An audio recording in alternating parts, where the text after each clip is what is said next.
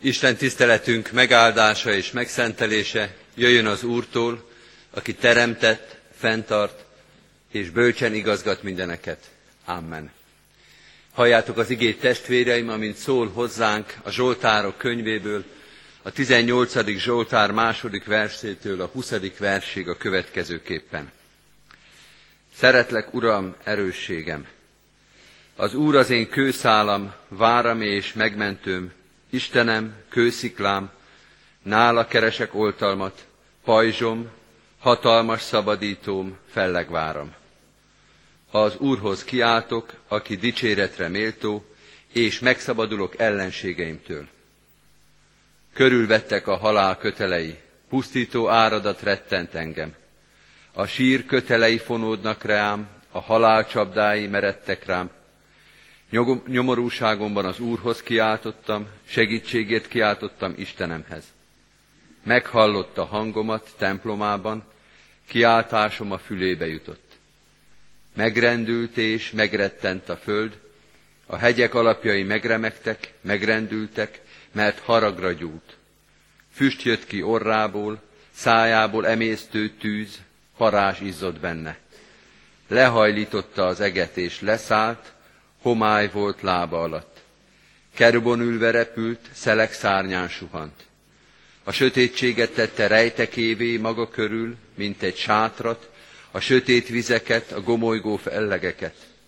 Az előtte lévő fényözömből előtörtek fellegei jégesővel és tüzes parázsal. Dörgött az Úr az égben, mennydörgött a felséges jégesővel és tüzes parázsal. Kilőtte nyilait és szétszórta, tömérdek villámot röpített ki. Láthatóvá váltak a vizek medrei, és feltárultak a világ alapjai dorgálásától. Uram, haragod szerének fúvásától. Lenyúlt a magasból, és fölvett, a nagy vizekből kihúzott engem. Megmentett engem erős ellenségemtől, gyűlölőimtől, bár erősebbek nálam. Rám törhetnek a veszedelem napján, de az Úr az én támaszom. Tágas térre vitt ki engem, megmentett, mert gyönyörködik bennem. Isten tegye áldottá igének hallgatását és szívünk befogadását. Most hajtsuk meg fejünket és imádkozzunk. Gondviselő Istenünk, a Zsoltárossal együtt dicsérjük a nevedet nagy szabadításaidért amikor egy kicsiben is, de átélhettük a saját életünkben, amit a Zsoltár mond. És volt, amikor nem is kicsiben, hanem ugyanazt éreztük, mint ő, hogy az egész teremtett világot is felforgatod és megmozgatod, ha szabadításra indulsz, ha el akarsz jönni és meg akarod mutatni a hatalmadat. Megláthatjuk az egész világon, annak berendezkedésén, munkáján, mozgásain, hogy te irányítod azt, hogy neked van minden hatalom mennyi és földön a kezedben. Köszönjük, hogy ez a hatalom nem rettent, nem ellenség, nem a kárhozatunkra és halálunkra jött, hanem azért, hogy megszabadítsa az életünket, az elmúlás, a halál, a kudarc, a tehetetlenség erőitől. Bocsáss meg, hogyha ezt sokszor nem hittük és nem láttuk, hogyha nélküled akartunk hatalmasak és erősek lenni. Ha te ellenedre, a megkérdezésed nélkül lázadva, vagy éppen megfeledkezve rólad próbáltunk nagy kérdéseket megoldani, nagy kérdésekre válaszolni.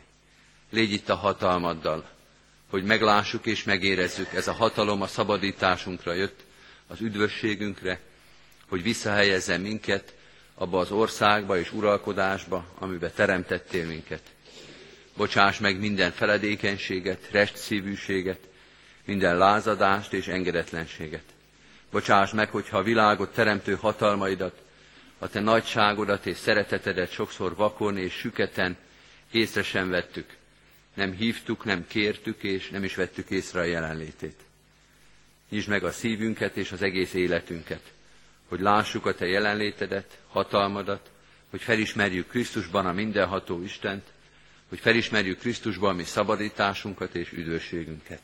Így kérünk, szólj hozzánk és taníts minket, hogy utaidat, a nekünk kiválasztott és megmutatott utat járhassuk.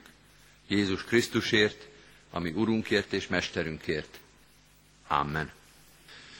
Kedves testvérek, az a szentírásbeli rész, melynek alapján Isten szent lelkének segítségül hívásával üzenetét hirdetni kívánom közöttetek, írva található Máté evangéliumának a 9. részében, a 9. rész 18. versétől a 26. versig. A jelzett bibliai szakaszt és annak magyarázatát ülve hallgassa meg a gyülekezet.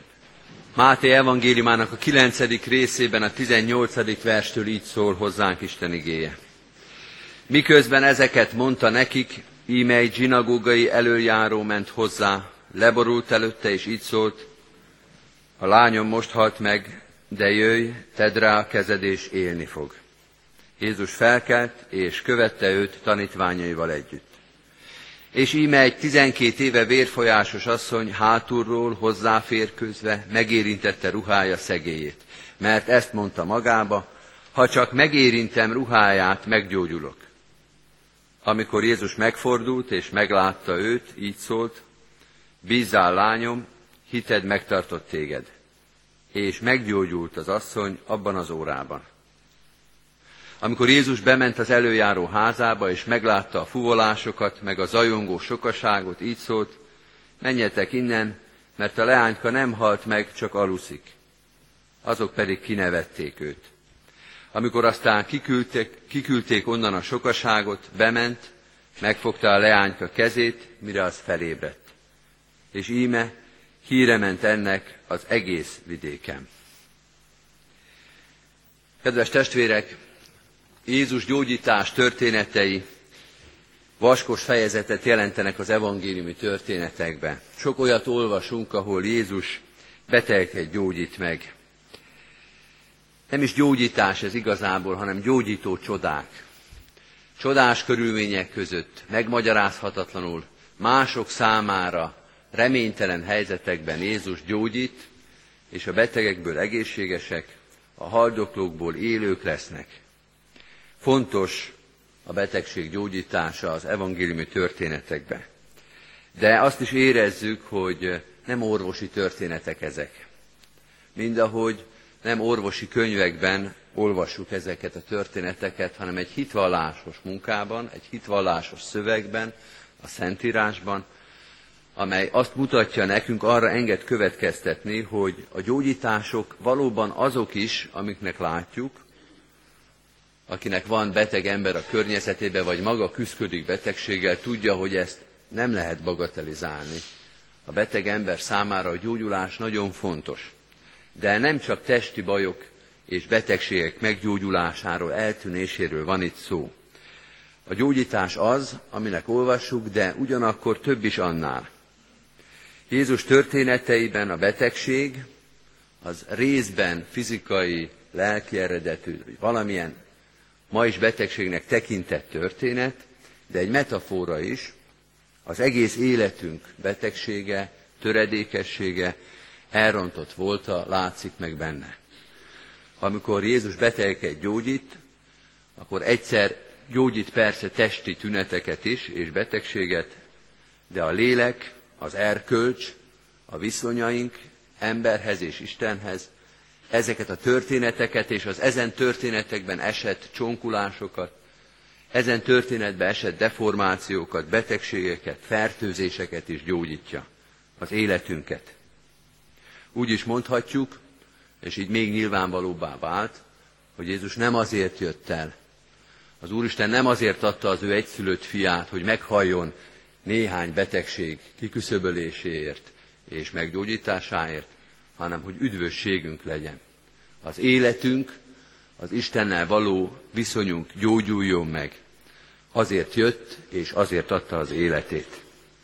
Próbáljuk meg most ezzel a bevezetéssel és ezzel a szemveggel olvasni ezt a történetet. Eleve úgy gondolni erre a történetre, mint ami nem csak szervi bajokról, hanem az életünk meggyógyításáról szól.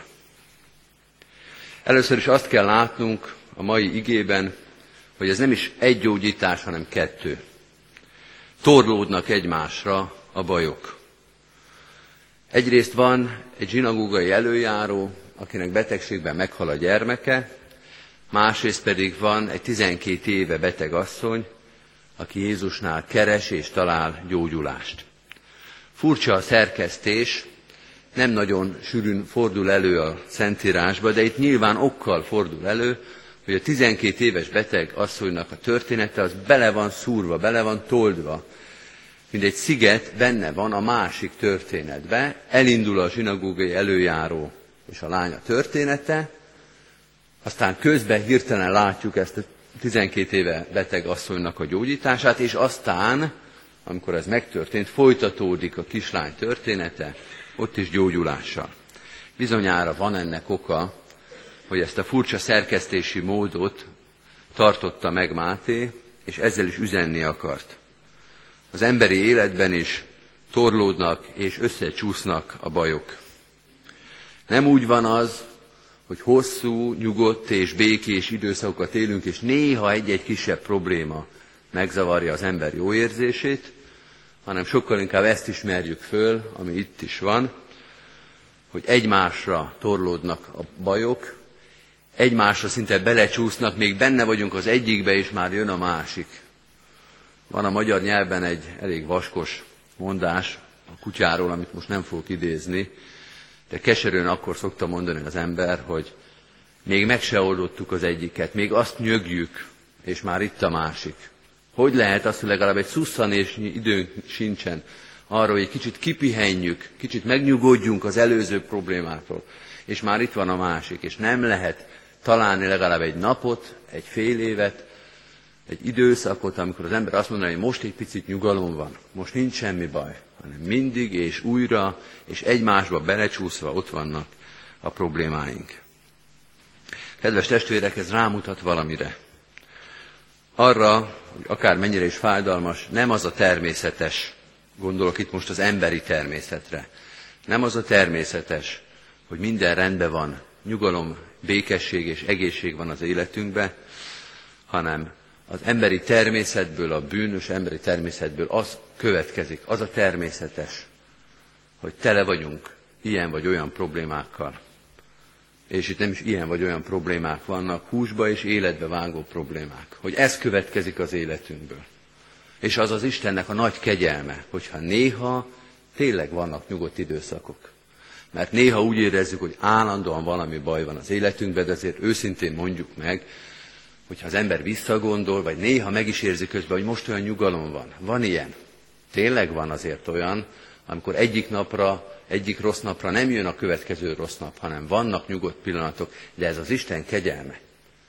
Az Isten szeretete, hogy fölfüggeszti azt, ami a természetünkből, a megromlott emberi világból következne, hogy nap mint nap, sőt az egyik problémára rá a másik, még aznap jön a következő tragédia, a következő fájdalom, a következő megaláztatás. Néha az Úristen fölfüggeszti ezt, és igenis vannak szakaszok, amikor nem történik olyan, és nem történik meg az, ami másik életszakaszba egyik a másikat éri. Olyan az életünk, kedves testvérek, mint egy sűrű aknamező, ahol járunk, és ahol tulajdonképpen az lenne a logikus, hogy minden lépésre robbanjon valami, de néha nem így történik. Néha megy, megy az ember, és nincsenek robbanások. Mert az Úristen kegyelme úgy fordítja a lépéseinket, úgy igazítja a lábunkat, hogy éppen most, meg tegnap se, meg még holnap se lépünk rá valamire, pedig az, a, a terület, a szakasz, az életünk, a szívünk, a természetünk, az tele van taposóaknákkal. Az Isten kegyelmes, és tud így vezetni minket. Bizonyára mi is ismerünk olyan embereket, akik 70-80 évet megértek, és még orvossal nem találkoztak, még kórházban nem voltak. És valahogy úgy alakult az életük. Miközben a gyerekosztályoktól kezdve az elfekvőkig a kórházak tele vannak, és látunk életeket, vagy megéljük mi magunk, hogy mások meg az egész életüket az orvos közelébe kell, hogy töltsék. És nem egy történetet, kezdődött ezzel, aztán jött ez, aztán még ez, és még ez, és már számolni se lehet, hogy hány orvosság, hány gyógyszer, hány diagnózis, mert mások meg valahogy úgy élik az életüket, de vannak az Isten kegyelméből, az Istennek valamilyen különös céljából emberek, akik ezekre az aknákra sose lépnek rá. Akiket az Úristen úgy vezet, hogy ezekre az aknákra nem lépnek rá. Naponkénti hálaadás. Nem túlzás és nem aránytalanság. Naponta hálát adni, amikor nincs akna a lábunk alatt. Akár betegség, akár más. Hogy az Isten ma is úgy vezetett, hogy itt vagyunk, hogy együtt vagyunk, hogy egészségesek vagyunk, vagy ha nem is vagyunk egészségesek, de bírjuk, de van türelmünk hozzá, naponkénti hálaadás következik abból, hogy nem torlódik mindig a fejünkre az, ami pedig a természetünkből következne. A második dolog, amit ez a történet nagyon szépen megmutat, sőt egy picit alá is húzza, hogy a tragédia, a fájdalom, a betegség, mindenféle értelembe vett betegség együtt járhat, együtt kell járjon a Krisztus kereséssel. Akinek beteg az élete, az keresse Jézus Krisztust. Akinek megvan terhelve az élete, az menjen oda Jézushoz, mondja ez a történet. Van ott egy nagy tömeg, tolonganak Jézus körül. Egyébként az előző gondolatra visszautalva biztos sok tragédia van ott is. Nem ez a két ember hordozza az élet terheit, hanem sokan, betegek is lehetnek ott, gyászolók is lehetnek ott. De van két ember, aki nem nyugszik addig, amíg oda nem jut Jézus színe elé. Nem nyugszik addig, amíg el nem jut egészen Krisztusig. Van két ember, aki eltökélt. Pedig micsoda különbség van közöttük. Az egyik egy megbecsült, jól ismert férfi, vezető, a másik pedig egy megalázott, kitaszított, senki által nem ismert és számon nem tartott asszony. Az egyik olyan álhatatos, hogy dacolva a közvéleménnyel vagy mások véleményével oda megy és hangosan és mások előtt kitárja a szívét Jézus előtt, és elmondja, hogy mibe van, és mit vár tőle. Másik oda sem mer menni Jézus elé, hanem hátulról megpróbálja megérinteni a ruháját. Az egyik egészen pontosan tudja, hogy mit szeretne, a másik nem egészen tudja, csak valahogy megérzi és megsejti, hogy Jézus közelében megoldás lehet az élete számára. Sokféle különbség van e között a két ember között, de egy valamiben megegyeznek az álhatatosságukba, az eltökéltségükbe, hogy valahogy úgy kell ennek a történetnek befejeződnie, hogy eljutok Jézusig. Sokféle út vezet Jézusig. Sokféle képpen lehet hozzá eljutni. És kedves testvérek, mindig van érv amellett, hogy miért ne jussunk el Jézushoz. Hogy miért ne próbáljuk meg. Bizonyára ennek a két embernek a környezetében, a szívében is ott vannak az ellenérvek. Például a legjobb barátok és rokonák mondják, mondhatják ennek a férfinek, hogy most már nem menj Jézushoz, mert meghalt a lányod. Most már elveszett az utolsó lehetőség is.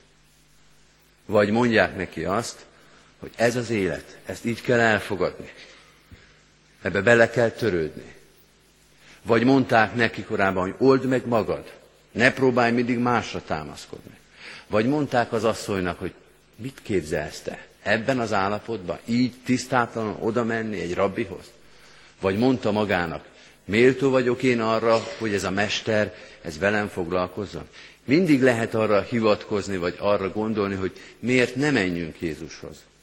És ez a két ember addig győzte magát, addig hordozta ezt a terhet, amíg elhatározta, hogy minden ellenérv ellenére ők oda mennek, és megkérik Jézust, és próbálkoznak Jézusnál.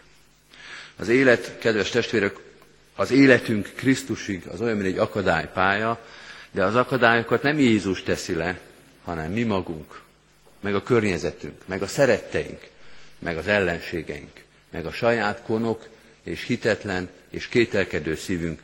És ezeket mind le kell győzni addig, azért, hogy eljussunk Jézus Krisztusig, oda tudjuk vetni magunkat, és azt tudjuk mondani, hogy nem bocsátalak el addig, amíg meg nem áldasz amíg meg nem gyógyítasz, amíg nem mondasz valamit. Ne adjuk fel, mondja ez a történet. Ne hallgassunk azokra az érvekre, amelyekben egyébként mindig van egy kis logika, hogy miért ne kérjük meg Jézust, hogy segítsen, hanem jussunk el odáig, amíg Jézus ránk néz, és nem válaszol.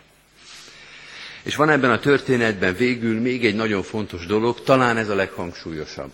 Ezt is hagytam a végére. Ez a történet azt hangsúlyozza, mint minden Jézusi gyógyítás történet, gyógyítási csoda, hogy Jézus lehetőségei és hatalma messze, nagyságrendekkel nagyobb, mint a mi lehetőségünk és hatalmunk. Ami számunkra lehetetlen és reménytelen, az Jézus számára lehetőség és nyitott történet. Mind a két ember reménytelen történettel megy Jézushoz. Az apa, aki a halott lányát viszi oda, a halott lányának az ügyét, és a 12 éve beteg asszony, megalázott és kitaszított asszony, aki 12 éve nem tud senki segíteni, akinek az élete belekövesedett ebbe a betegségbe. Mind a ketten reménytelen dolgot visznek oda, és mind a kettőben diadalmaskodik Jézus. Miért nem csodálkozunk? Azért, mert ebből indultunk ki, mert nekünk keresztény szempontból, keresztény olvasatban erről szól a történet. Hogy pont azért mennek oda, és azért mehetnek oda ezek a reménytelen esetek Jézushoz, mert Jézusnál több van, mint minden emberi lehetőség és minden emberi reménység. Arról szól a Krisztus történet, hogy ő azt is meg tudja tenni, ami számunkra elképzelhetetlen. Emberileg reménytelen, de Jézusnál reményteljes. Egy halott kislány. Ha ember mondaná ennek az apának, hogy nem halt meg, csak aluszik, az egy ostoba, sőt otromba vigasztalás lenne. Megcsúfolása ennek a szerencsétlen ember gyászának. De Jézus szájából ez valóság. Ha emberhez próbálna ez az asszony így ragaszkodni, hogy csak a ruhája szegélyét érintsen meg, akkor ez egy ostoba, sötét, babonás hiszékenység lenne. És Jézus esetében még ez is működik. Még Jézusnál a ruhája szegélyének a megérintése is működik. Van egy ifjúsági regény, a reformátusok adták ki, és köntösömre sorsot vetettek.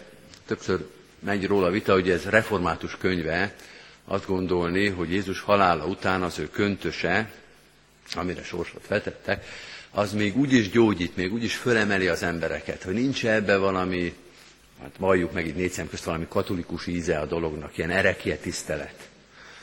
Lehet erről vitatkozni. De kedves testvérek, ez a történet arról mond, azt mondja, hogy ami embereknél babonaság, az Krisztusnál elkezd működni.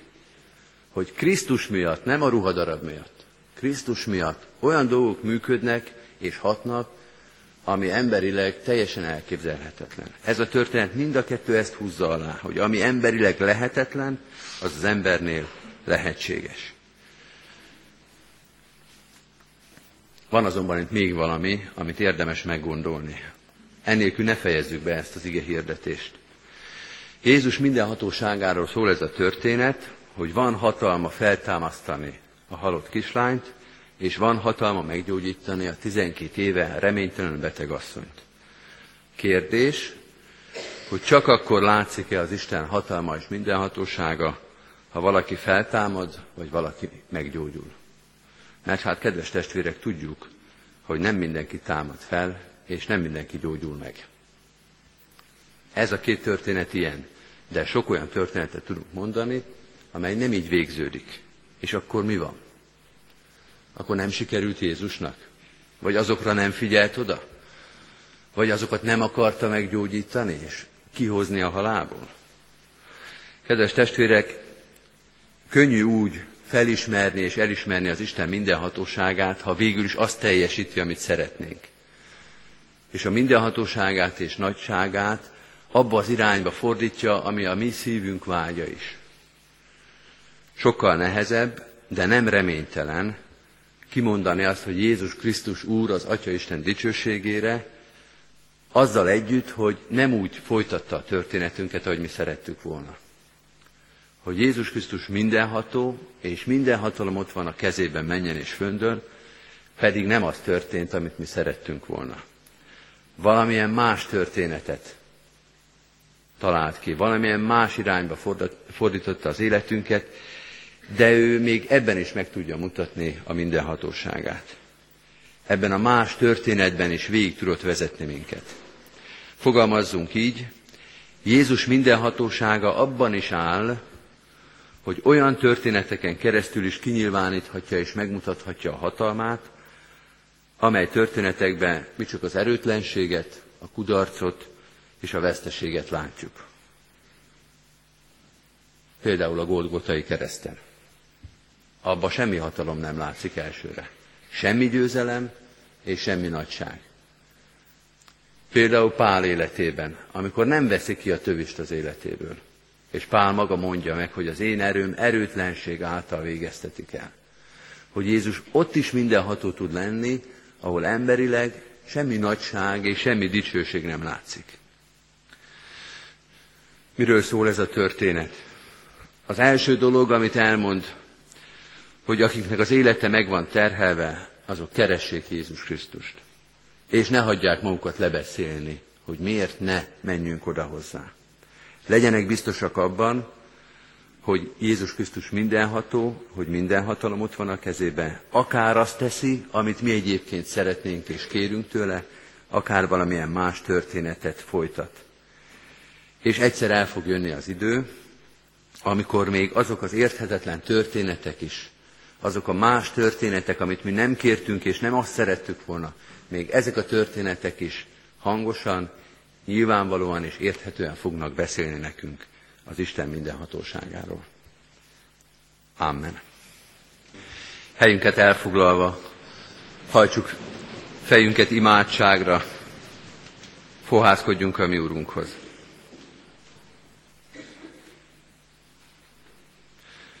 Urunk, bár ne lenne a szívünkbe kétség mindebben az énekben is. Sokszor próbálunk erősek lenni, de sokszor bizonytalanodik el a hitünk.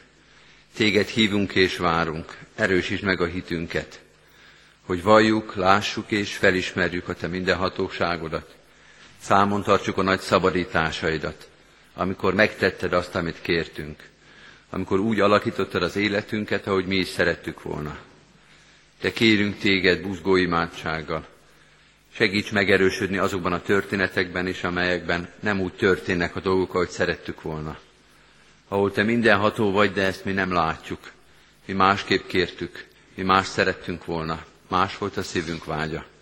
Add, hogy ezekben a történetekben is rád ismerjünk, hogy megbízunk benned, hogy akik téged szeretnek, azoknak minden javukra szolgál, azok a történetek is, amelyek most csak könnyed, fájdalmat és szorongást hoznak a szívünkbe.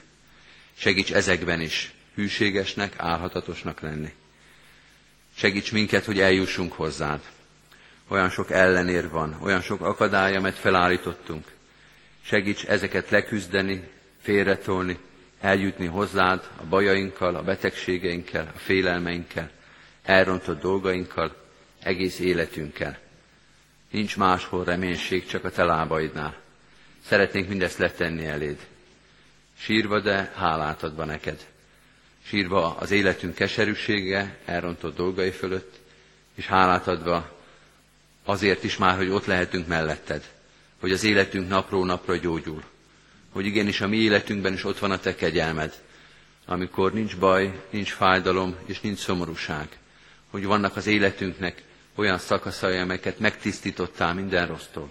Segíts ezeket fölismerni, naponként hálát adni neked, megköszönni az erőt, az egészséget, a lehetőséget, a közösséget, az egymás iránti szeretetet, a másoktól kapott alkalmakat.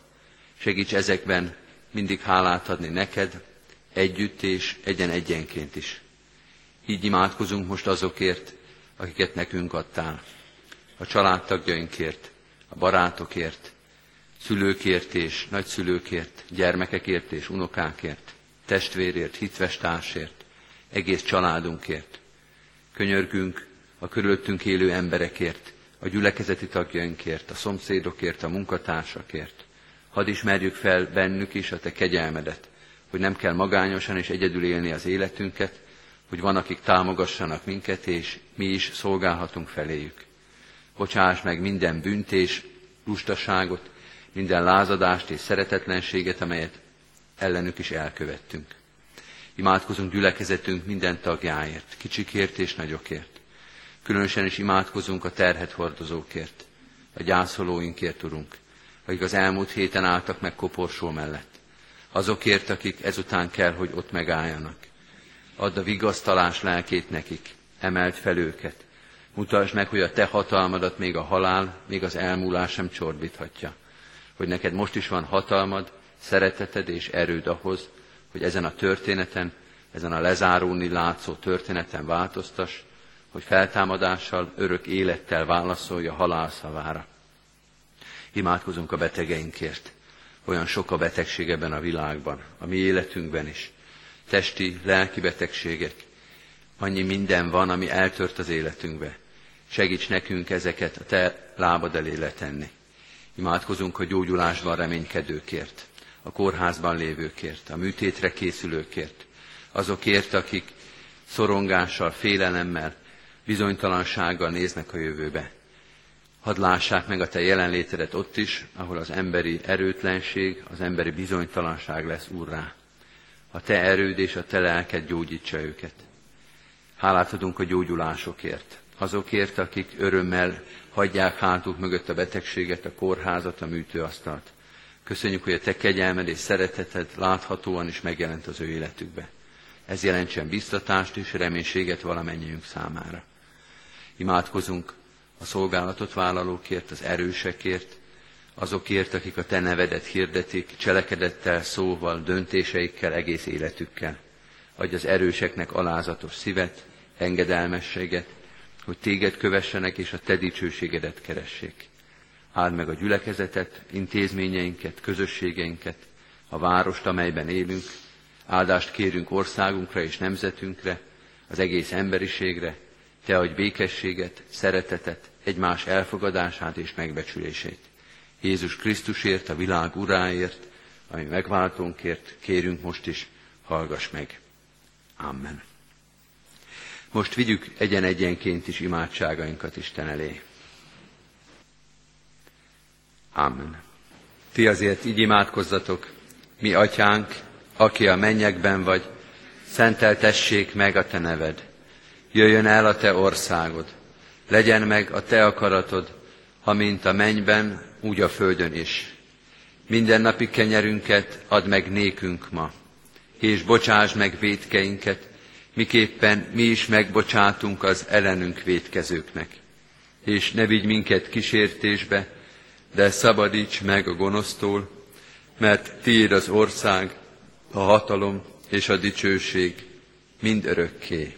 Amen. Hirdetem az adakozást, hálával áldozzál az Úrnak, és teljesítsd a felségesnek tett fogadásidat. Mindezek után Istennek népe, áldjon meg tégedet az Úr, és őrizzen meg tégedet. Világosítsa meg az Úr az ő orcáját te rajtad, és könyörüljön te rajtad. Fordítsa az Úr az ő orcáját, tereád, és adjon békességet néked. Amen.